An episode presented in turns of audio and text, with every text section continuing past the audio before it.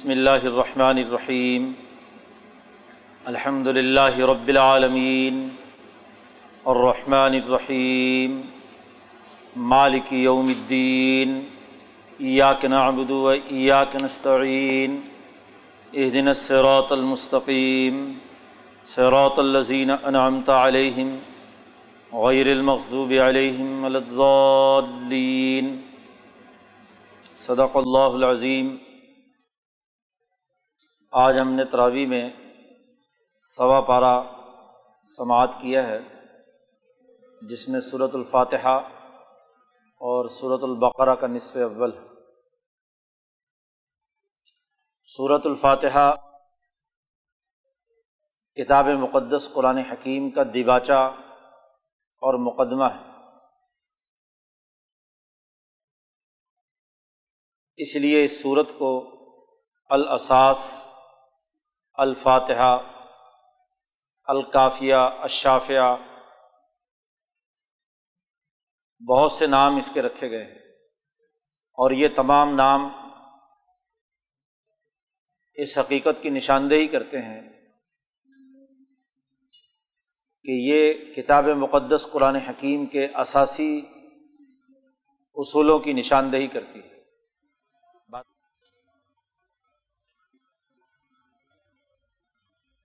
قرآن اساسیات کی نشاندہی یہ صورت مبارکہ کرتی ہے۔ ہر کتاب کے آغاز میں اس کا دباچہ اس حقیقت کی نشاندہی کرتا ہے کہ اس کتاب میں بنیادی چیزیں کون سی زیر بحث لائی جائیں گی۔ قرآن حکیم کا موضوع انسانی سماج،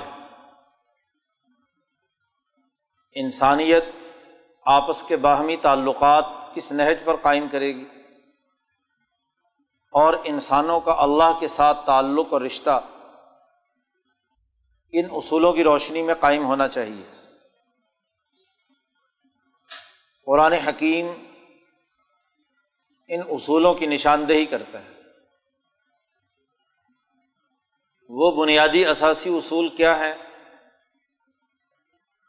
جو سماجی روابط کے لیے بنیادی اہمیت رکھتے ہیں اور اللہ سے تعلق قائم کرنے کے لیے کن بنیادی اثاثی امور کی ضرورت صورت الفاتحہ میں اللہ تبارک و تعالیٰ نے اسی حوالے سے بنیادی اثاثی اصولوں کی نشاندہی کی ہے۔ ان سات آیات میں آٹھ بنیادی اصول واضح کیے گئے ہیں۔ اس صورت مبارکہ کا نصف اول خدا پرستی کے بنیادی اصولوں کی نشاندہی کرتا ہے اور اس کا نصف آخر انسانیت کی ترقی اور کامیابی کے بنیادی امور کی نشاندہی کرتے خالق کائنات نے یہ کائنات ایک نظام کے تحت تشکیل دی ہے۔ اپنے ارادے، اپنے اعظم کے ساتھ، اپنے فعل و اختیار کے ساتھ اس کائنات کو پیدا کیا ہے۔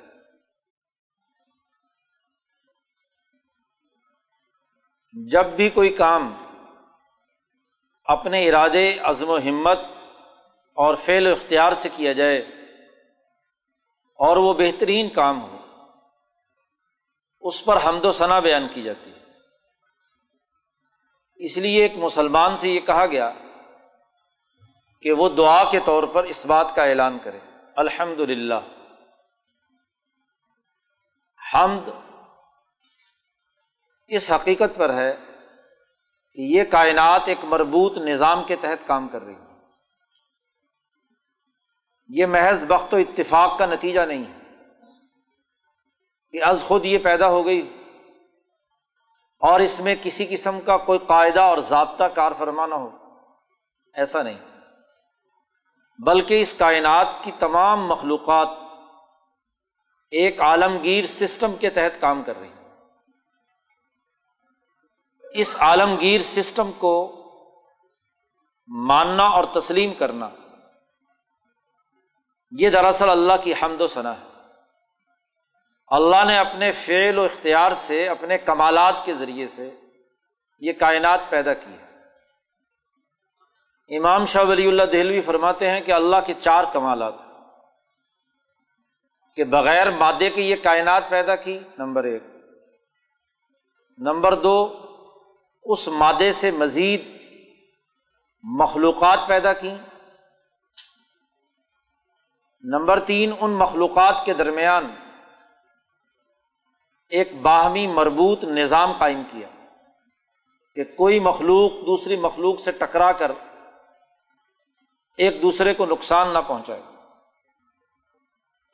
اور پھر اس سسٹم کو چلانے کے لیے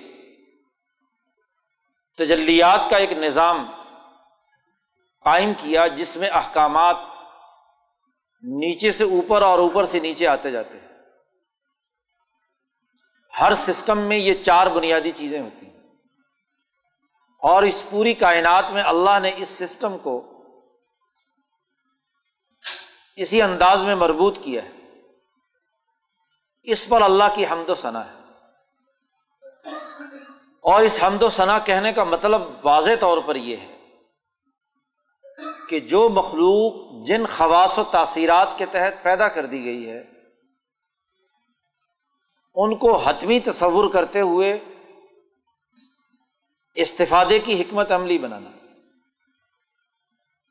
اللہ کے ماننے کا یہ قطن مطلب نہیں ہے کہ اللہ نے جن چیزوں میں جو خاصیات، جو خصوصیات رکھ دی ہیں، ان کا انکار کر دیا جائے۔ کائنات میں جتنی چیزیں موجود ہیں، وہ ایک طریقۂ کار اور سسٹم کے تحت کام کرتی ہیں اور وہ سسٹم جب تک یہ کائنات قائم ہے۔ وہ حتمی اور یقینی قرآن نے صاف کہہ دیا، ولن تجد علی سنت اللہ تبدیلا اللہ کے اس سنت اور طریقے میں کسی قسم کی کوئی تغیر و تبدل نہیں ہوگا۔ تو پہلی بنیادی بات خدا پرستی کے حوالے سے کہ اللہ نے یہ کائنات ایک سسٹم کے تحت پیدا کی ہے اور تمام مخلوقات کے لیے جو نظم و ضبط اللہ نے متعین کر دیا ہے، وہ حتمی ہے، طے شدہ ہے۔ آگ کا کام جلانا ہے، وہ جلائے گی۔ یہ نہیں ہو سکتا کہ آگ جلانے سے باز آ جائے۔ آکسیجن اور ہائیڈروجن کی جو خصوصیات رکھتی ہیں ابتدائے آفرینش سے، قیامت تک وہی رہیں گی، اس میں کوئی تغیر و تبدل نہیں ہوگا، وغیرہ وغیرہ۔ تو الحمد للہ کے اس جملے میں کائنات کے مربوط سسٹم پر اعتماد رکھنا کہ یہ اللہ کا پیدا کردہ ہے۔ دوسری بات جو اس صورت مبارکہ میں بیان کی گئی وہ رب العالمین کے حوالے سے۔ کہ اللہ تبارک و تعالی رب ہے اور کائنات میں جتنی مخلوقات، جتنی چیزیں ہیں، انہیں نقص سے نکال کر کمال تک پہنچانے کے لیے اللہ نے ایک تکوینی اور ایک تشریحی نظام قائم کیا تکوینی طور پر کائنات میں جتنی مخلوقات ہیں ان کی دریافتوں کا ہر آن ایک نیا اظہار سامنے آتا رہے گا۔ اس لیے ہم دیکھتے ہیں کہ ہر گزرتے دن کے ساتھ کائنات کی بہت سی پرتیں انسان کے سامنے کھل رہی ہیں۔ یہ ربوبیت تکوینیا ہے۔ سائنس کوئی نئی چیز تخلیق نہیں کرتی۔ جو بھی کچھ مادے میں موجود ہوتا ہے وہ اس کے سامنے منکشف ہو کر مشاہدے میں آ جاتا ہے۔ یعنی دریافتوں کا عمل۔ یہ کسی تخلیق کا عمل نہیں۔ چیز تو بہت قدیم زمانے سے موجود تھی۔ انسان کو اس زمانے میں معلوم نہیں تھا۔ آج معلوم ہو گیا۔ یہ کائنات عناصر پر مشتمل ہے۔ ایلیمنٹس آج ہمیں ایٹمی ذرات کا علم ہو گیا۔ تو یہ نہیں کہ یہ آج پیدا ہوئے۔ یہ تو جس دن کائنات وجود میں آئی تھی، اس دن سے معلوم ہمیں آج ہوا ہے، تجربات کے نتیجے میں۔ تو یہ ربوبیت تکوینیہ کے تحت تکوینی اظہارات جو کائنات میں ہو رہے ہیں، دریافتیں سامنے آ رہی ہیں، یہ رب العالمین کا تقاضا ہے۔ ایسے ہی اللہ تبارک و تعالیٰ نے ان دریافتوں کو انسانی مفاد میں استعمال کرنے کا تشریحی نظام بھی قائم کیا ہے، جو امبیا اولیا اور مجدین کے واسطے سے دنیا میں قائم ہوتا ہے۔ کہ جو دریافتیں ہوں، انہیں انسانی فائدے کے لیے کیسے استعمال میں لایا جائے۔ یہ ربوبیت تشریحیہ تو رب العالمین اللہ کو رب العالمین ماننے کا مطلب یہ ہے کہ اس کائنات میں جتنا تکوینی یا تشریحی ارتقا ہو رہا ہے، وہ اس ذات خدا بندی کے ربوبیت کے نظام کے تحت ہو رہا ہے۔ تیسری بات، اس بات کا اعلان کہ الرحمن الرحیم، اللہ تبارک و تعالی انتہائی مہربان انسانیت کے لیے، کائنات کے لیے رحمت و شفقت، مہر و محبت کا مرکز۔ امام شاہ ولی اللہ دہلوی فرماتے ہیں کہ کائنات کا یہ نظام اللہ کی تجلیات رحمانی کا مظہر۔ رحمت و شفقت کا اظہار ہے کائنات میں۔ تجلیات رحمانی خاص طور پر انسانیت کی ترقی کے لیے، اس دنیا میں بقا کے لیے بنیادی کردار ادا کرتی تو ایک مسلمان اس بات کا اعلان بھی کرے کہ وہ اللہ کے اس نظام شفقت و مہربانی پر پورا اعتماد رکھتا ہے۔ چوتھی بات خدا پرستی کے حوالے سے یہ ہے کہ مالک یوم الدین، رحمت و شفقت کا یہ مطلب نہیں کہ اس کائنات میں کوئی عدل و انصاف کا سسٹم موجود نہ ہو۔ نہیں، ایسا نہیں۔ بلکہ وہ اللہ عدل و انصاف کے دن کا مالک ہے۔ یعنی اس کائنات میں اس نے ایک اعتدال، توازن، عدل کے اساس پر ایک نظام قائم کیا ہوا ہے۔ ظلم اور زیادتی ناقابل برداشت۔ ذات خدا بندی اس عدل کے پیمانے کے تحت پرکھتی ہے۔ جو اس عدل کے قیام کے لیے کوشش کرے گا، دنیا اور آخرت میں اس کے لیے کامیابی۔ اور جو اس کو ختم کرنے، مٹانے اور ظلم اور نا انصافی کو فروغ دینے کا کام کرے گا، اس سے جزا و سزا کا پورا عمل اللہ کی جانب سے جاری ہوگا۔ تو گویا کہ چار اللہ کے اوساف بیان کر کے کائنات کے چار امور کی نشاندہی کر دی۔ کہ ایک مسلمان اللہ کی ان صفات کے تناظر میں ان چار باتوں پر مکمل اعتماد رکھے۔ نظام عدل و انصاف، نظام رحمت و شفقت، نظام ربوبیت اور کائنات کے ایک مربوط عالمگیر سسٹم پر ایک مسلمان کا مکمل اعتماد ہونا چاہیے۔ خدا پرستی کا لازمی نتیجہ ان چاروں نظام ہے کائنات پر مکمل اعتماد کی صورت میں ظاہر ہونا چاہیے۔ اور اس کا لازمی نتیجہ انسانیت کی ترقی اور کامیابی کے لیے یہ ہے کہ وہ اپنے ہر لمحے میں، ہر آن اللہ کی غلامی کا اقرار کرے۔ انسانیت کی کامیابی کا سب سے پہلا مظہر ایا کنا ابدو و ایا کنستعین کہ تیری ہی ہم عبادت کرتے ہیں اور تجھ سے ہی مدد مانگتے ہیں۔ اپنے تمام کاموں میں اللہ سے مدد مانگنا اور اپنی زندگی کے تمام مراحل میں اللہ کی غلامی اختیار کرنا، یہ انسانیت کی کامیابی کا سب سے پہلا بنیادی اثاثی اصول۔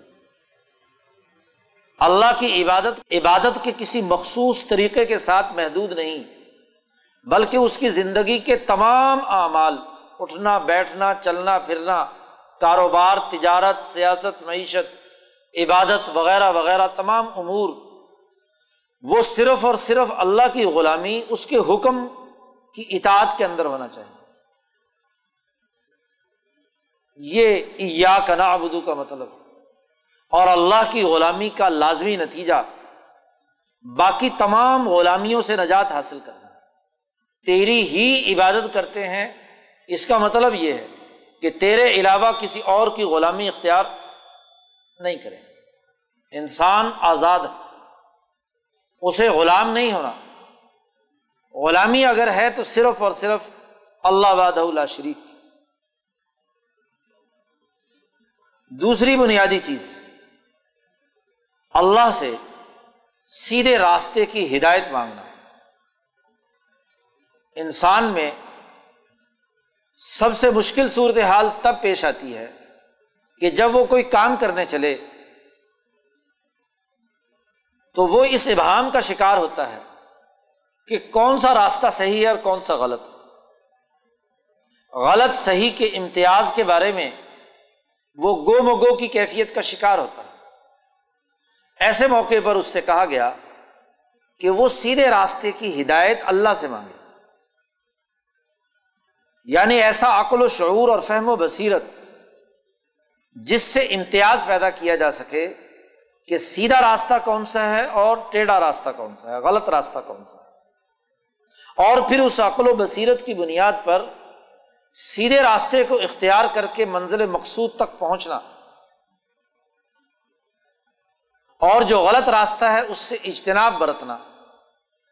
یہ انسان کی کامیابی کا دوسرا اہم ترین اصول، انسان دوستی کے حوالے سے ہدایت کے سیدھے راستے کا انتخاب کامیابی کی ضمانت۔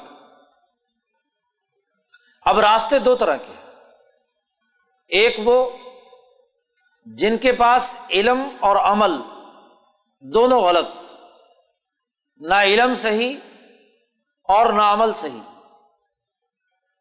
یا علم صحیح ہے لیکن اس علم کے مطابق عمل نہیں۔ یا علم بھی غلط، لیکن عمل درست۔ تو ممکنہ طور پر تین شکلیں ہو سکتی ہیں۔ قرآن نے کہا کہ وہ تمام راستے جن میں نہ علم صحیح ہو، نہ عمل صحیح ہو۔ یا ایک صحیح ہو اور دوسرا غلط ہو، یہ سب غلط راستے کامیابی کا واحد راستہ ایک ہے کہ جس راستے پر چل کر علمی اور عملی دونوں طور پر جو نتائج ظاہر ہوئے ہیں وہ کامیابی کے ہوں۔ اسے اپنایا جانا چاہیے۔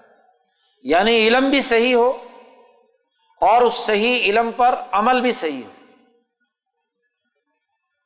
اور وہ ان لوگوں کا راستہ ہے جن پر اے اللہ تو نے انعام نازل کیا ہے۔ سروت الزین انعام تعلی تو انعام یافتہ لوگوں کے راستے کا مطالبہ کرنا، اس راستے پر چلنے کی طاقت و قوت اللہ سے مانگنا، یہ تیسری اہم بات ہے۔ اور ہر وہ راستہ جس میں علم اور عمل دونوں میں سے کوئی ایک غلط ہو یا دونوں غلط ہو اس سے اجتناب برتنا۔ اس دعا میں کہا گیا، غیر المغضوب علیہم ولدین نہ ان لوگوں کا راستہ کہ جن پر غضب نازل ہوا ہے۔ اور مغزوب علیہم وہ ہیں کہ جانتے تو ہیں کہ یہ کام صحیح طریقے سے کیسے کیا جا سکتا ہے۔ لیکن ذاتی مفادات، گروہی یا طبقاتی مفادات کی وجہ سے اس پر صحیح طور پر عمل نہیں کرتے۔ یہودی خسرت لوگ، ایسے ہی وہ لوگ جو علم تو نہیں رکھتے لیکن عمل کیے جا رہے ہیں۔ جیسے نسارا یا عیسائی، گمراہ، کہ راستے کا پتہ نہیں اور سفر تیز تر ہے۔ تو اب جتنا چاہے مرضی سفر کر لیا جائے، لیکن علم صحیح نہیں ہے۔ تو اس کثرت اعمال کے درست نتائج مرتب نہیں ہوں۔ تو غلط راستے والی جماعتوں جن پر اللہ کا غزب نازل ہوا، جو گمراہ جماعتیں ہیں ان کے شر سے، ان کے راستے سے بچنے کی دعا اور انعام یافتہ لوگوں کے راستے پر چلنے کی دعا۔ آپ دیکھیے کہ یہ آٹھ اصول دراصل پورے قرآن حکیم کی تمام تعلیمات کا خلاصہ۔ اللہ نے صورت البقرہ سے لے کر وناس تک، خدا پرستی کے حوالے سے کائنات کے عالمگیر نظام نظام ربوبیت نظام رحمانیت و رحیمیت، نظام عدل و انصاف اس کی دعوت دی ہے۔ مسلمانوں کے سامنے اس نظام کی تفصیلات بیان کی ہیں۔ اس پر اعتماد پیدا کرنے، اللہ کا ڈر اور تقوا اختیار کرنے کا حکم دیا ہے۔ اور جو انسانوں کی کامیابی یعنی احکامات خدا بندی کی اطاعت اور غلامی ہدایت کا مطالبہ، انعام یافتہ لوگوں یعنی امبیا صدیقین شہدا اور صالحین کی زندگی کا تحلیل و تجزیہ پیش کیا ہے۔ مغزوب علیہم اور غالین یعنی گمراہ لوگوں، اور جن پر اللہ نے غضب نازل کیا ہے، ان قوموں کا قرآن نے تذکرہ کیا ہے اور ان سے برات کا اعلان کرنے کا حکم۔ پورا قرآن حکیم ان بنیادی اثاثی اصولوں کی تشریح۔ گویا کہ یہ دباچا اور مقدمہ خلاصہ ہے پورے قرآن حکیم کی تعلیمات اب اس صورت مبارکہ میں انسانوں کی ہدایت اور کامیابی کی دعا مانگی گئی۔ وہ ہدایت کا سیدھا راستہ کون سا ہے؟ اس کا آغاز سورت البقرہ سے کیا گیا۔ سورت البقرہ مدنی صورت ہے اور اس صورت کا موضوع انسانی سماج کی تشکیل کے ابتدائی مرحلے یعنی فرد کی تعمیر و تشکیل سے لے کر بین الاقوامی سطح تک انسانی سماج کے مختلف پہلوؤں کے بنیادی قوانین کی نشاندہی اسی لیے کہا گیا کہ اس صورت کا موضوع خلافت قبرا ہے۔ بین الاقوامی نظام، انسانی سوسائٹی کا بین الاقوامی سطح تک کا نظام کیسے قائم ہوگا، اس کے اصول و ضابطے اس صورت مبارکہ میں بیان کیے گئے۔ سورت کا آغاز ہوتا ہے الفلام میم، حروف مقطعات یہ حروف مقطعات امام شاہ ولی اللہ دہلوی فرماتے ہیں کہ یہ صورتوں کے نام، ہر نام اپنے مسمہ کی معنویت پر دلالت کرتا ہے۔ ہر عنوان اپنے معنون کی نشاندہی کرتا ہے۔ سورت البقرہ کا یہ نام، الف لام نیم البقرہ، یہ اس صورت کے بنیادی موضوع کی طرف نشاندہی کرتا ہے۔ قرآن میں اس صورت میں خاص طور پر جو بھی کچھ بیان کیا گیا، اس کا خلاصہ، اس کے اجمالی حقائق، یہ نام ان کی نشاندہی کرتا ہے۔ امام شاہ ولی اللہ دہلوی الفوظ القبیر میں الف لامیم کا جو مفہوم اور معنی بیان کرتے ہیں، وہ دراصل اسی حقیقت کی نشاندہی کرتا ہے۔ الف غیب الغیب پر دلالت کرتا ہے۔ ذات باری تعالی کا یہ کلام جو غیب سے نازل ہوا ہے۔ غیب کیا ہے؟ اس کا تذکرہ آگے فوراً ہی قرآن حکیم نے کہا ہے۔ مسلمان جماعت کی خصوصیت بیان کرتے ہوئے اللہ دین یؤمنون بالغیب۔ مسلمان وہ ہیں جو غیب پر ایمان رکھتے ہیں۔ کائنات کا ایک ظاہر ہے اور ایک باطن۔ نبی اکرم صلی اللہ علیہ وسلم نے فرمایا، لکل آیاتن ظہر و بطن۔ ہر آیت کا ایک ظاہر ہے اور ایک باطن۔ ہر چیز کا ایک ظاہر ہوتا ہے اور ایک باطن۔ باطن اس کا غیب یعنی وہ مخفی نظام جو بظاہر نظروں سے اوجل لیکن اس کے ظاہر کے قائم ہونے کا سبب بھی وہی انسانی جسم میں روح نظر نہیں آتی، لیکن یہی روح اس کے جسم کے دنیا میں بقا اور اس کے تمام افعال و کردار کے پیچھے بنیادی کردار ادا کرتی ہے۔ اسی طرح اس کائنات کا ایک ظاہر اور اس کائنات کا ایک باطن جس کو صوفیہ کی اصطلاح میں عالم ملکوت بھی کہا جاتا ہے۔ یہ غیب دراصل کائنات کی اصل روح ہے، بنیاد اس لیے مسلمان سے کہا گیا کہ جیسے وہ اس ظاہر پر ایمان رکھتا ہے، جو کچھ وہ مشاہدہ کر لیتا ہے، ایسے اسے غیب پر بھی ایمان رکھنا ہے۔ غیب سے یعنی اللہ کے عالم ملکوت سے یہ کتاب مقدس دنیا میں نازل ہوا ہے۔ اور دنیا میں اس نے ایک معین شکل اختیار کی۔ لام ہمیشہ عربی زبان میں کسی چیز کو مخصوص کرنے، متعین کرنے، تعین کی حیثیت کو واضح کرنے کے لیے آتا ہے۔ یعنی اللہ کا وہ غیب، تجلیات و انوارات قرآنیہ جو اس قرآن کی شکل میں متعین طور پر دنیا میں نازل ہوئی اور میم اس کائنات کی اس مادی دنیا پر دلالت کرتا ہے۔ یعنی یہ غیب الغیب سے نازل ہونے والا اللہ کا نور اور تجلی، جس نے ایک معین شکل اختیار کر کے اس دنیا کے مادی نظاموں میں، اس کائنات میں اثر انداز ہو کر یہاں کے فرسودہ سسٹم اور نظاموں کو توڑا اور ان اصولوں کی روشنی میں جو اس صورت مبارکہ میں بین الاقوامی انقلاب کے تناظر میں بیان کیے گئے ہیں، ان کا عملی نظام قائم کیا۔ یہ گویا کہ اس صورت کے ان تینوں الفاظ کا مطلب اور مفہوم گویا کہ اللہ کی وہ تجلیات جو معین اور مشخص شکل میں دنیا کے مادی نظاموں پر غالب اور فائق ہوئی اور یہاں کی تمام فرسودہ طاقتوں اور قوتوں کو انہوں نے توڑ کر رکھ دیا۔ بین الاقوامی سطح کا انقلاب دراصل اس صورت کا بنیادی موضوع ہے اور وہ اس نام کے ذریعے سے بالکل واضح ہے۔ ذالکل کتاب لارئی بفی ہدل المتقین یہ کتاب عربی زبان میں الکتاب ایک ایسی دستاویز کو کہتے تھے جو سوسائٹی کے تمام سماجی امور کے سلسلے میں رہنمائی دیتی سوسائٹی کی تشکیل کے لیے بنیادی قوانین کی نشاندہی کرتی ہے۔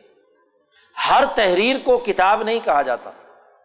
تحریر کا وہ پہلو جو سوسائٹی کی تشکیل کے لیے رہنمائی دیتا ہے۔ اسے الکتاب کہا گیا۔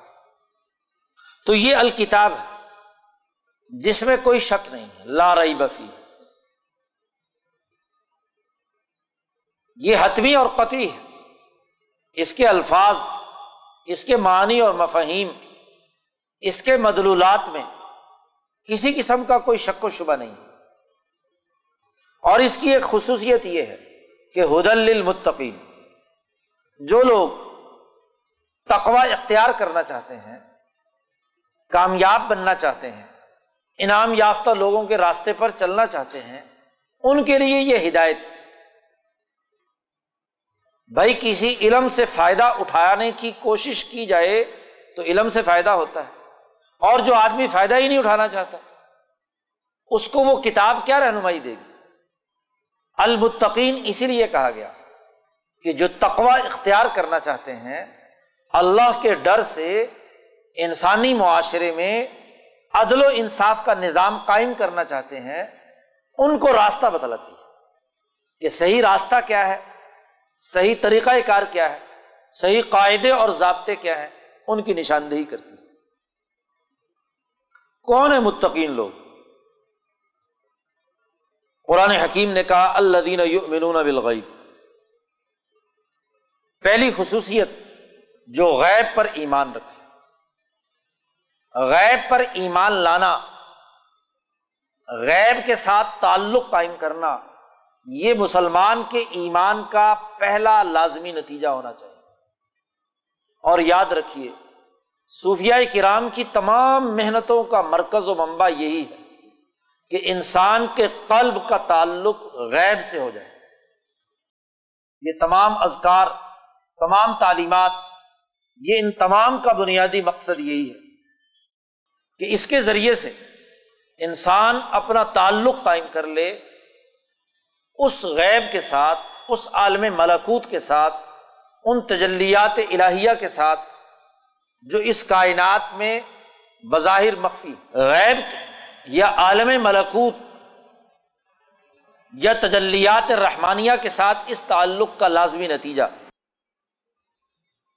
اگلا یہ ہے کہ یقین الصلاط کہ وہ نماز کا نظام قائم کرتے ہیں۔ اخبات اللہ اللہ کی طرف متوجہ ہوتے ہیں۔ خدا پرستی ان میں پختگی کے ساتھ قائم ہو جاتی ہے۔ اور تیسری بات مار رزق نہ ہوں یون فکون انسانیت کے فائدے کے لیے جو ہم نے انہیں رزق دیا ہے، اسے خرچ کرتے تین باتیں یہاں پر واضح کی گئی ہیں ایک ایمان والی متقی جماعت کے لیے۔ غیب پر یقین رکھنا، ایمان رکھنا، یہ گویا کہ اس کے فلسفہ و فکر کی بنیاد۔ دوسرے یہ کہ اسے خدا پرستی کے تناظر میں اللہ کی عبادت سر انجام دینی ہے، اجتماعیت قائم کرنی ہے، اللہ کے ساتھ سچا تعلق قائم کرنا اور تیسرے یہ کہ ان سے انسانیت کی خدمت کے لیے مال خرچ کرنا۔ جو رزق ہم نے دیا ہے، اس کو انسانیت کے فائدے کے لیے استعمال میں لانا۔ گویا کہ سرمایہ پرستی اس کے دل و دماغ سے نکال دی گئی۔ سرمایہ کو انسانی مفاد میں استعمال کرنے کی اس میں ضرورت اور ہمت پیدا کی گئی۔ یہ اس کے دل و دماغ کے اندر ایک تبدیلی پیدا کرنا یہ ایمان کا بنیادی تقاضا ہے۔ اسی طریقے سے ولدین بیما ان ضلع اریک وما ان ضلع من قبلک متقی لوگ وہ ہیں جو ایمان لائیں جو کچھ آپ پر نازل کیا گیا یعنی کتاب مقدس قرآن حکیم، اور جو آپ سے پہلے کتابیں نازل ہوئی اللہ کے احکامات احکامات خدا بندی پر پختہ ایمان اور یقین رکھنا تقوا کی خصوصیات میں سے۔ اور یہی نہیں، بلکہ ایک اور بات فرمائی گئی وہ بالآخراتی ہم یو وہ آخرت پر بھی پختہ یقین رکھتے ہیں۔ دنیا کا اختتام یہیں پر نہیں ہو گیا، بلکہ موت کے بعد زندگی کا اگلا مرحلہ بھی شروع ہونا۔ اس مرحلے میں انسانی اعمال کی جزا و سزا کا عمل بھی ہونا تو اس آخرت پر بھی پورا یقین رکھتے ایسی جماعت کے بارے میں کہا گیا الا ہدم رب الا یہی لوگ ہیں جو اپنے پروردگار کی طرف سے ہدایت پر ہیں اور یہی لوگ کامیاب ہیں۔ الا کا ہم المفل تاکید کے لیے لایا گیا کہ وہی کامیاب فلاح بقا کے معنی میں ہے۔ یعنی دنیا کی بقا اور ترقی بھی اور آخرت کی بقا اور ترقی بھی اسی جماعت کے لیے ہے جو ان اساسی اصولوں پر عمل کرنے والی ہے۔ پہلے قرآن حکیم نے شروع میں اس صورت کے اندر ایمان والی جماعت کا تذکرہ کیا اس کی خصوصیات بیان کی کہ وہ غیب پر ایمان رکھے، کتاب مقدس پر اس کا ایمان ہو نماز کا نظام قائم کرے، اجتماعیت قائم کرے، مال اللہ کے راستے میں خرچ کرے انسانی فائدے کے لیے، آخرت پر اس کا یقین ہو، چار پانچ بنیادی خصوصیات ایک ایمان والی جماعت کی بیان کر کے کہا، یہی جماعت ہے جو کامیاب ہونے والی اس کے بعد قرآن حکیم نے اس جماعت کا تذکرہ کیا ہے جو اس حق نظام کا انکار کرتے ہیں۔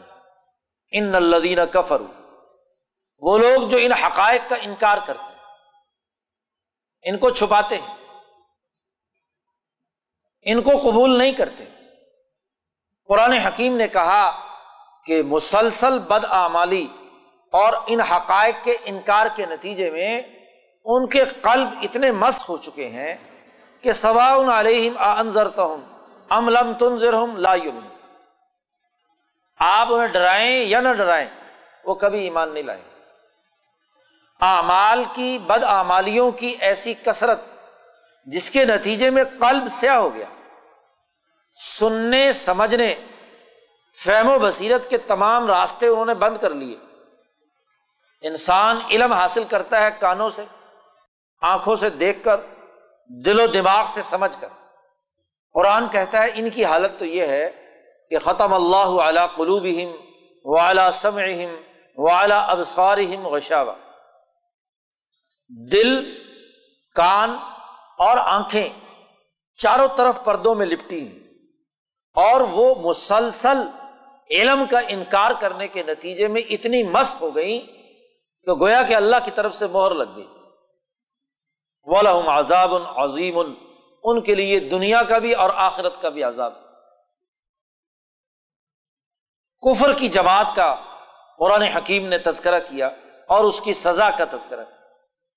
اور پھر اگلے رقو سے پورا ایک رقو قرآن حکیم نے ان لوگوں کے بارے میں نازل کیا ہے کہ جو بظاہر ایمان کے دعوے دار ہیں، لیکن ایمان کے تقاضوں کے مطابق عمل نہیں کرتے۔ منافقین، ومن الناس میں یقول آمنا بلّہ ابل یوم آخر وما ہم بمؤمنین لوگوں میں سے کچھ لوگ ایسے ہیں۔ جو یہ دعویٰ تو کرتے ہیں کہ ہم اللہ پر ایمان لائے، آخرت کے دن پر ایمان لائے، لیکن وما ہم بمؤمنین، وہ ایمان لانے والے نہیں۔ حقیقت میں انہوں نے ایمان قبول نہیں کیا۔ ذاتی مفادات، گروہی مفادات، طبقاتی مفادات کی وجہ سے ایمان کے تقاضوں کے مطابق جس طرح عمل کرنے کی ضرورت تھی، وہ عمل نہیں کیا۔ قرآن حکیم کہتا ہے، اصل بات یہ ہے کہ ان لوگوں کے دلوں میں مرض ہے اور یہ لوگ زمین میں فساد مچاتے ہیں۔ انسان دشمنی کا کردار ادا کرتے ہیں۔ اور جب ان سے یہ کہا جاتا ہے کہ لاتف سدو فل عرض زمین میں فساد مت بچاؤ تو آگے سے کہتے ہیں ان نما نخنو مسلح ہے فسادی، لیکن اپنے آپ کو کہتے ہیں کہ ہم اصلاح کر رہے ہیں۔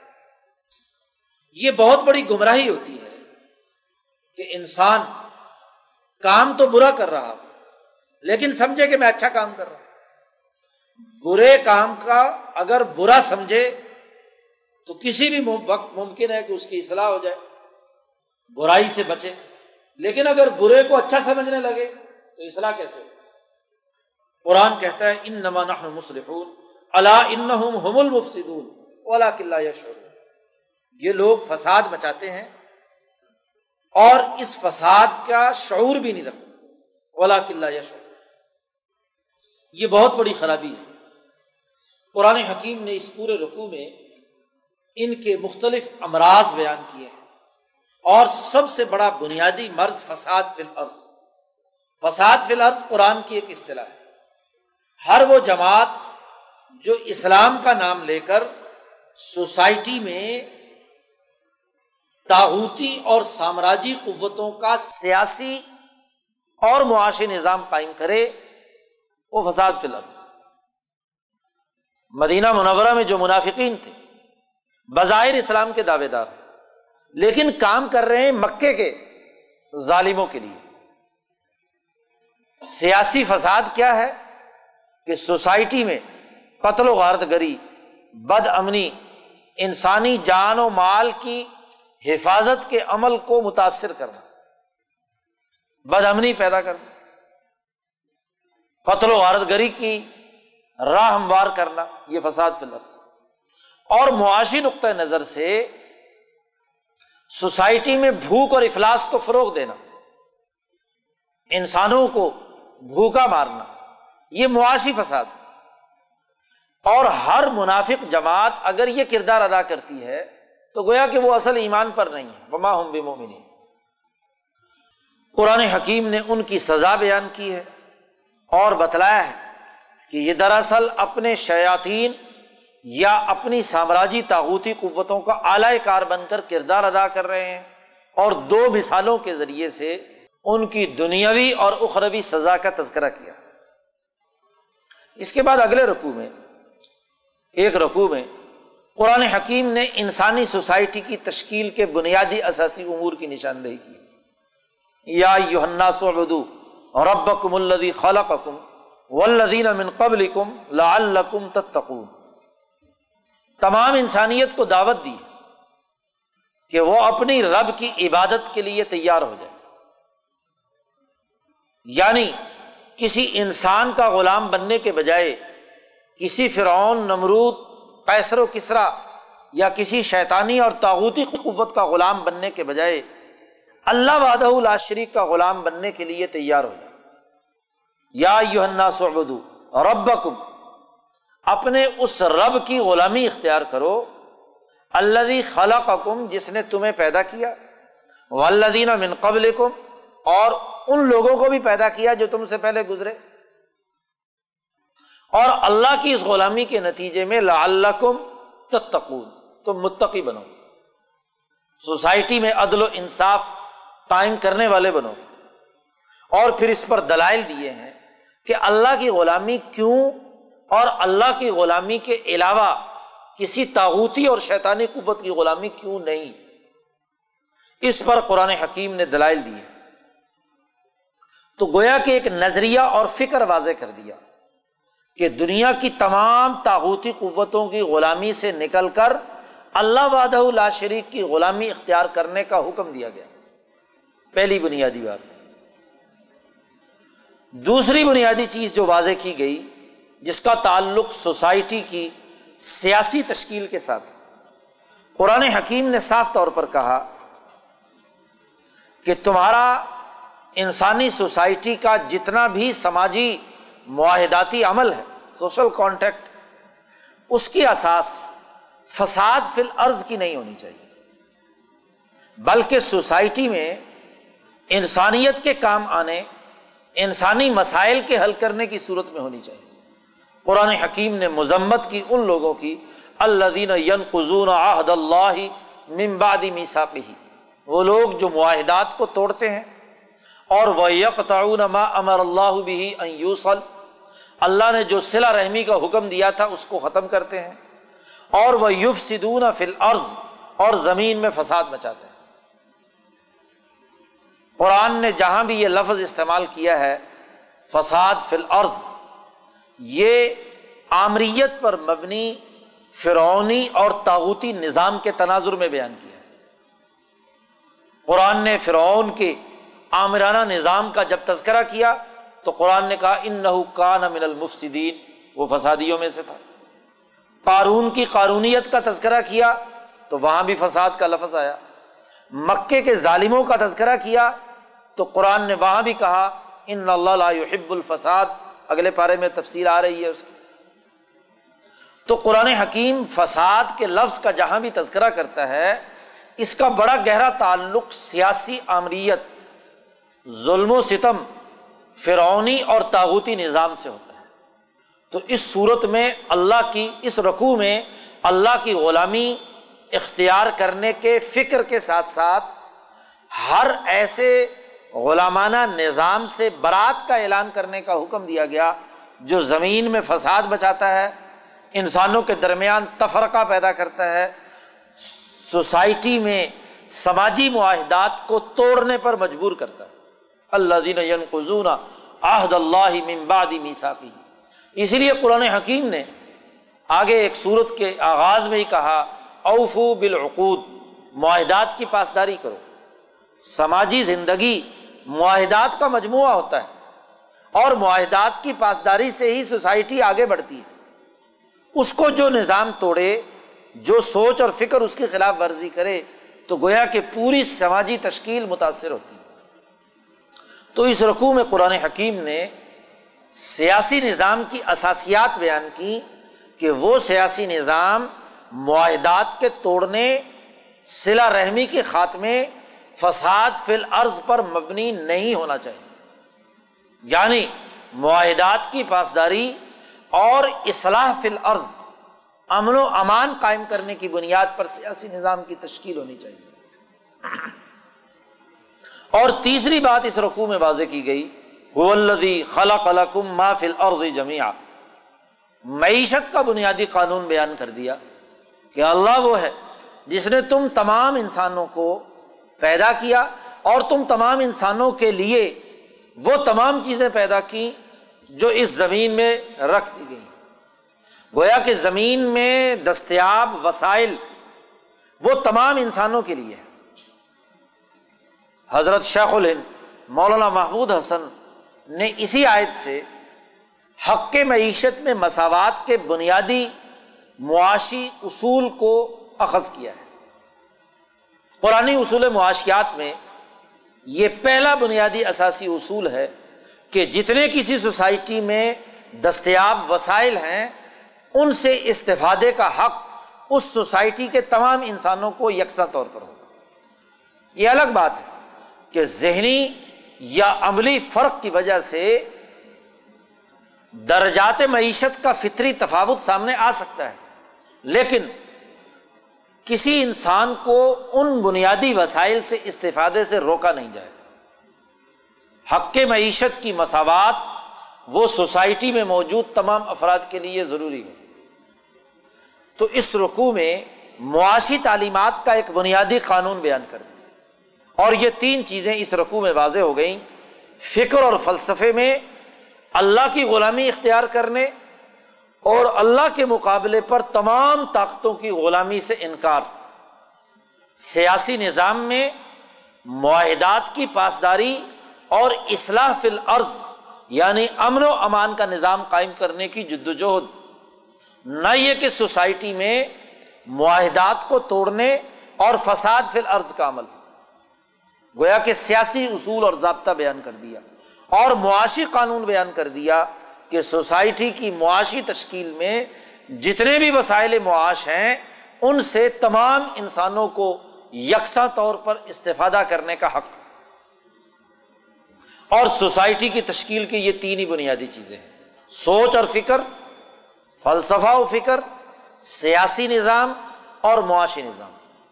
تو قرآن حکیم نے اس صورت کے اس رقوع میں ان تین اصولوں کی نشاندہی کر کے مسلمان جماعت کے لیے اپنی سماجی تشکیل کے بنیادی قوانین کی نشاندہی کر دی۔ اس کے بعد قرآن حکیم نے اگلے ایک رقو میں اس حقیقت کی نشاندہی کی ہے کہ اللہ نے آدم کو اس قرۂ ارض پر پیدا کیا تھا تو اس کو دراصل اپنا خلیفہ بنا کر بھیجا تھا۔ وہ اس قول رب کا ملائی کا تھی انی جائل فل عرض خلیفہ ہم زمین میں میں ایک زمین میں خلیفہ بنانے والا ہوں۔ خلیفہ، خلافت، ایسی نیابت جس کے ذریعے سے ایک مستحکم سیاسی اور معاشی نظام قائم کیا جا سکے۔ خلافت کے لفظ کی تشریح امام شاہ ولی اللہ دہلوی نے اجارت الخیفہ میں کی ہے۔ کہ خلافت کا مفہوم کیا ہے؟ خلافت، حکومت، سسٹم، سیاسی معاشی نظام پر دلالت کرتا ہے یہ لفظ۔ آدم کو جب قرۂۂ ارض پر بھیجا گیا، تو اس کا بنیادی مقصد یہ تھا کہ اس کے ذریعے سے ایک ایسا حکومتی نظام قائم ہو، سیاسی اور معاشی نظام قائم ہو، جو دراصل اللہ کی نیابت میں انسانوں کی حقوق کی ادائیگی کے لیے بہترین سسٹم کے طور پر سامنے آئے۔ انسان میں ملکیت اور بہیمیت دو بنیادی قوتیں اور ان دونوں کی تکمیل اس خلافت کے ذریعے سے ممکن ہے۔ فرشتے یک طرفہ مخلوق روحانی یا ملکوتی مخلوق انہیں بھوک، پیاس یا احتیاجات، معاشی ضروریات کی ضرورت نہیں۔ انسان کو ضرورت یہ بیک وقت اپنی معاشی ضروریات کی بھی کفالت کرے اور اسی کے ساتھ ساتھ اپنی روح کو اللہ کے ساتھ جوڑ کر اللہ کے احکامات کے مطابق عمل کرنے کی جد وجہد اور کوشش کرے۔ یہ نیابت اس مسلمان، اس انسان کے سپرد کی گئی۔ اس لیے کہا گیا، انی جائل فل ارد خلیفہ۔ اور اسی خلافت کے نظام کو چلانے کے لیے آدم علیہ السلام کو اللہ نے اس کائنات کا سسٹم چلانے کے بنیادی اثاثی امور کی تعلیم دی۔ قرآن نے کہا علامہ آدم السما کل سم آرزم الملاکتی فقال ام بھی اونی بھی اسمائی ہا ان کن تم صادقین۔ آدم چونکہ اس مٹی کا خلاصہ ہے، مٹی سے بنا ہے، اس دھرتی کے تمام کام کیسے ہیں؟ ان کے نام کیا ہے ان کے استعمالات کیا ہیں؟ انسانی فائدے کے لیے انہیں کیسے استعمال میں لایا جائے گا؟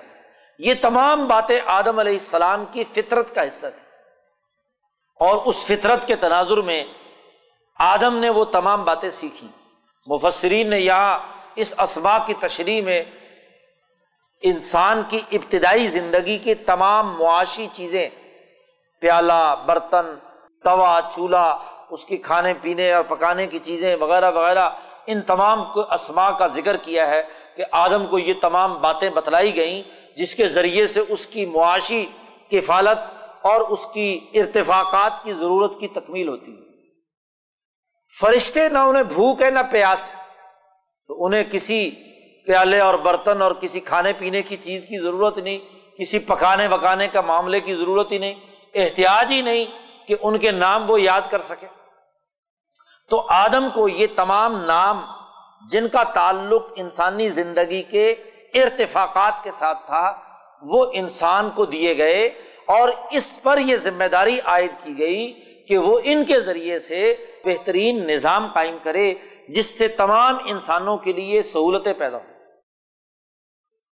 تو یہ خلافت کی ذمہ داری آدم علیہ السلام پر عائد کی گئی، اس لیے اس رقو میں قرآن نے اس حقیقت کی نشاندہی کی ہے کہ آدم کو آدم رہنا ہے، اسے نہ تو فرشتہ بننا ہے اور نہ جانور بننا اس لیے امام شاہ ولی اللہ دہلوی نے حجت اللہ میں آدمیت کے دائرے سے انسان کا نکل جانے کو بہت بڑا جرم اور فتنا فتنے سے تعبیر کیا شاہ صاحب فرماتے ہیں کہ اگر انسان انسان رہتے ہوئے فرشتہ بننے کی کوشش کرے اور اپنے تمام حیوانی تقاضوں کو نظر انداز کر دے تو شاہ صاحب نے اس کے لیے لفظ استعمال کیا ہے، فتنتن مستطیرتن۔ ایک ایسا فتنا جو پوری دنیا کو اپنی لپیٹ میں لیے ہوئے بہت بڑا فتنا عظیم فتنا اور اس فطرے سے اجتناب کا حکم احادیث کے تناظر میں، قرآن کی آیات کے تناظر میں شاہ صاحب نے واضح کیا۔ کہ انسان اپنے حیوانی تقاضوں کو سرے سے نظر انداز کر دے اور اس دنیا میں رہتے ہوئے فرشتہ بننے کی کوشش کرے۔ یا اسی طریقے سے دوسرا معاملہ کہ انسان ملکیت کے تقاضوں کو سرے سے نظر انداز کر دے اور محض جانور بن جائے۔ انسان انسان ہے، وہ جانور نہیں۔ شاہ صاحب نے فرمایا، دوسرا بڑا فتنا یہ ہوتا ہے کہ انسان محض درندہ بن جائے، بھیڑیا بن جائے۔ جانور کی سطح پر آ جائے، حیوانی تقاضوں کی تکمیل کرے اور ملکیت کے تقاضوں کو سرے سے نظر انداز کر دے۔ انسان وہ ہے جو بیک وقت ان دو کشتیوں میں پاؤں رکھے گا، ملکیت اور بہیمیت۔ اور دونوں کے تقاضوں کے اعتدال سے جو سسٹم وجود میں آئے گا، اسی کا نام خلافت۔ تو یہ خلافت کی ذمہ داری اٹھانے کا حکم دیا گیا آدم۔ اس خلافت کے بنیادی قوانین اور ضابطے کیا ہیں؟ وہ تو قرآن حکیم اس صورت میں آگے جا کر بیان کرے گا۔ لیکن اس سے پہلے قرآن حکیم نے اگلے رقو سے یا بنی اسرا نعمت اللہ سی انعامتو سے لے کر قرآن حکیم نے تقریباً پونا پارا ہے، جس میں قرآن حکیم نے بنی اسرائیل کا تذکرہ کیا ہے۔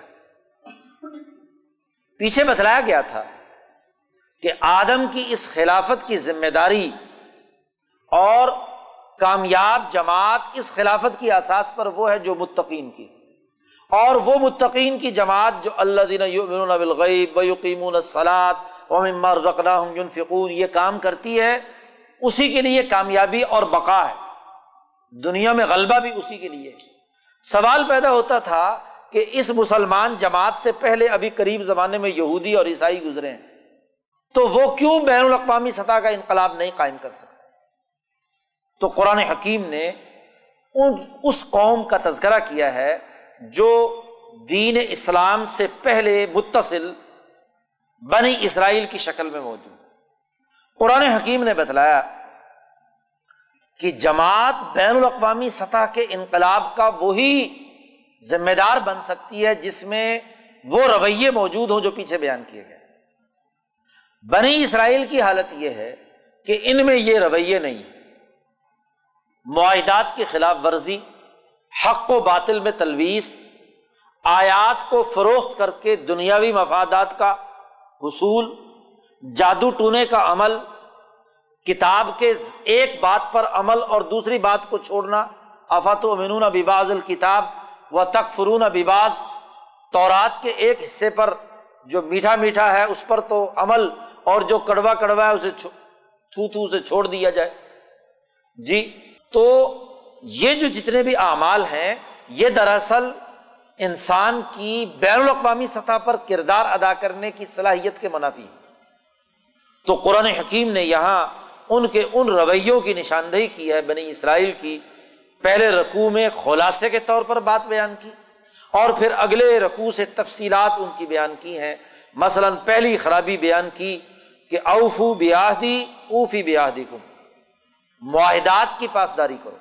سماجی معاہدات انسان اس لیے کرتا ہے کہ جو زبان دے دی اسے پورا کرے۔ اور اگر اس معاہدے کو توڑ لے، خواہشات اور مفادات کی بنیاد پر ایسا آدمی سوسائٹی کی ابتدائی سطح کی ذمہ داری اس کو نہیں دی جا سکتی، چہ جائے کہ بین الاقوامی سطح کی قیادت اور اس کی رہنمائی اس کے سپرد کی جائے۔ اسی طرح قرآن نے کہا، لا تشترو آیاتی سمن قلیلن و یا فتقون۔ میری آیات کو فروخت مت کرو، چند ٹکوں کے عوض۔ سمن قلیلن دنیا کا جتنا بڑی، جتنی بڑی اماؤنٹ بھی آ جائے، جتنی بھی رقم آ جائے، وہ سمن قلیل ہے قرآن آیات کے مقابلے میں۔ تو قرآن فروشی، اس کی آیات اور فتویٰ فروشی کا عمل، یہ بہت بڑا جرم۔ ذاتی مفادات کے لیے آیات قرآن کی فروخت، یہ انسانیت دشمنی۔ اسی طرح ایک اور برض بیان کیا، ولا تلبس الحق قبل باطل سچائی اور جھوٹ، حق اور باطل، ان کو مکس کر کے لوگوں کے سامنے پیش کرنا، یہ بہت بڑا جرم۔ حق یا حقائق کی بنیاد پر سوسائٹی کا نظام بنانا، یہی واحد حتمی شکل ہے انسانی سوسائٹی کی ترقی کی۔ باطل کی اساس پر ہو یا باطل میں حق کی تھوڑی سی ملاوٹ کر دی جائے، دونوں شکلیں سوسائٹی کی تباہی کا باعث ہوتی ہیں۔ تو قرآن نے بتلایا کہ تمہارے اندر یہ مرض ہے کہ تم حق و باطل کے اندر تلبیس پیدا کرتے تھے ایسے ہی قرآن حکیم نے ایک اور مرض کی نشاندہی کی۔ عطا مرون ناسا بل و تنسونا انفسکم و ان تم تتر الکتاب۔ لوگوں کو تو نیکی کا حکم دیتے ہو اور خود ان باتوں پر عمل نہیں کرتے۔ لوگوں کے لیے تو واض اور نصیحت ہے اور خود میاں فضیحت، خود رسوائی کا ذریعہ ہے۔ تو آپ بتلائیے، جو قوم اپنے اصولوں پر خود عمل نہیں کرتی، وہ دنیا میں قیادت کے قابل ہے، رہنمائی اور خلافت کی ذمہ داریاں سر انجام دے سکتی ہے؟ نہیں۔ قرآن نے یہ سب تذکرہ کر کے کہا، افلا تاقلون کیا تم عقل نہیں رکھتے؟ عقل و شعور کا استعمال نہیں کرتے۔ تو قرآن حکیم نے اس پہلے رقوع میں بنی اسرائیل یعنی یہودیوں اور عیسائیوں کے بنیادی امراض کی نشاندہی کی اور پھر اگلے رقو سے، یا بنی اسرائیل اسکرو نعمت انعام تو علیکم و انی فضل تو عالمین سے لے کر، یہی آیت دوبارہ دہرائی ہے۔ تقریباً پونے پارے، آدھے پارے کے بعد تو وہاں تک قرآن حکیم نے ان کے امراض کی نشاندہی کی ہے کہ کیسے انہوں نے امبیا کی مخالفت کی۔ ہاں جی ان سے دھوکہ کیا، انسان نے دشمنی کا کردار ادا کیا، فساد فی الارض مچایا۔ کتاب جو اللہ کا حکم تھا، اس میں سے کچھ کو مانا اور کچھ کو نہیں مانا۔ اس کے نتیجے میں دنیا کی ذلت اور رسوائی بھی آئی، آخرت کا عذاب بھی آیا۔ انہوں نے وہ جادو ٹونے اور تعویذ گنڈے کا وہ عمل بھی کیا جس کے ذریعے سے سوسائٹی میں تفریق پیدا کرنے اور خرابیاں پیدا کرنے کا عمل ہوا۔ انسانیت کے قتل کا ارتکاب بھی کیا اور جب قاتل کو دریافت کرنے کے لیے صحیح طریقہ اللہ نے بیان کیا تو پھر نئی سے نئی شرائط اور کئی سوالات قائم کر کے اس حقیقت سے رائے فرار اختیار کرنے کا عمل انہوں نے کیا۔ قرآن حکیم نے اس کی تفصیلات بیان کر کے ان کے امراض کی نشاندہی کی ہے۔ اور یہ ساری خرابیاں بیان کرنے کے بعد قرآن حکیم نے دعوت دی ہے ان کو کہ دیکھو، بنی اسرائیل بھی اولاد ہیں ابراہیم علیہ السلام۔ اور بنی اسماعیل یعنی جو محمد الرسول اللہ صلی اللہ علیہ وسلم پیغام لائے ہیں، یہ بھی اولاد ہے ابراہیم علیہ السلام کی۔ اب اختلافی نکات کو ختم کرنے کا واحد راستہ یہ کہ ابراہیم علیہ السلام جو دراصل امام انسانیت ہیں، ان کے بنیادی پیغام کو سمجھا جائے۔ قرآن حکیم نے حضرت ابراہیم علیہ السلام کا تذکرہ کرتے ہوئے کہا قالا انی جائل امام ہم نے انسانیت کا امام آپ کو بنایا۔ ابراہیم علیہ السلام وہ اول الاظم پہلے نبی ہیں، جنہوں نے انسانیت کی ترقی کے قواعد و ضوابط مرتب اور مدون کی انسانیت کی امامت کا مطلب امام اسے کہتے ہیں جو قواعد و ضوابط بناتا ہے کہ انسانیت کی ترقی کے اصول کیا ہے دس اصول فطرت۔ ابراہیم علیہ السلام نے انسانیت کی ترقی کے متعین کیے اور قرآن آگے تفصیلات آئیں گی جو اصول اور ضابطے ابراہیم علیہ السلام نے دیے ہیں انسانیت کی ترقی کے۔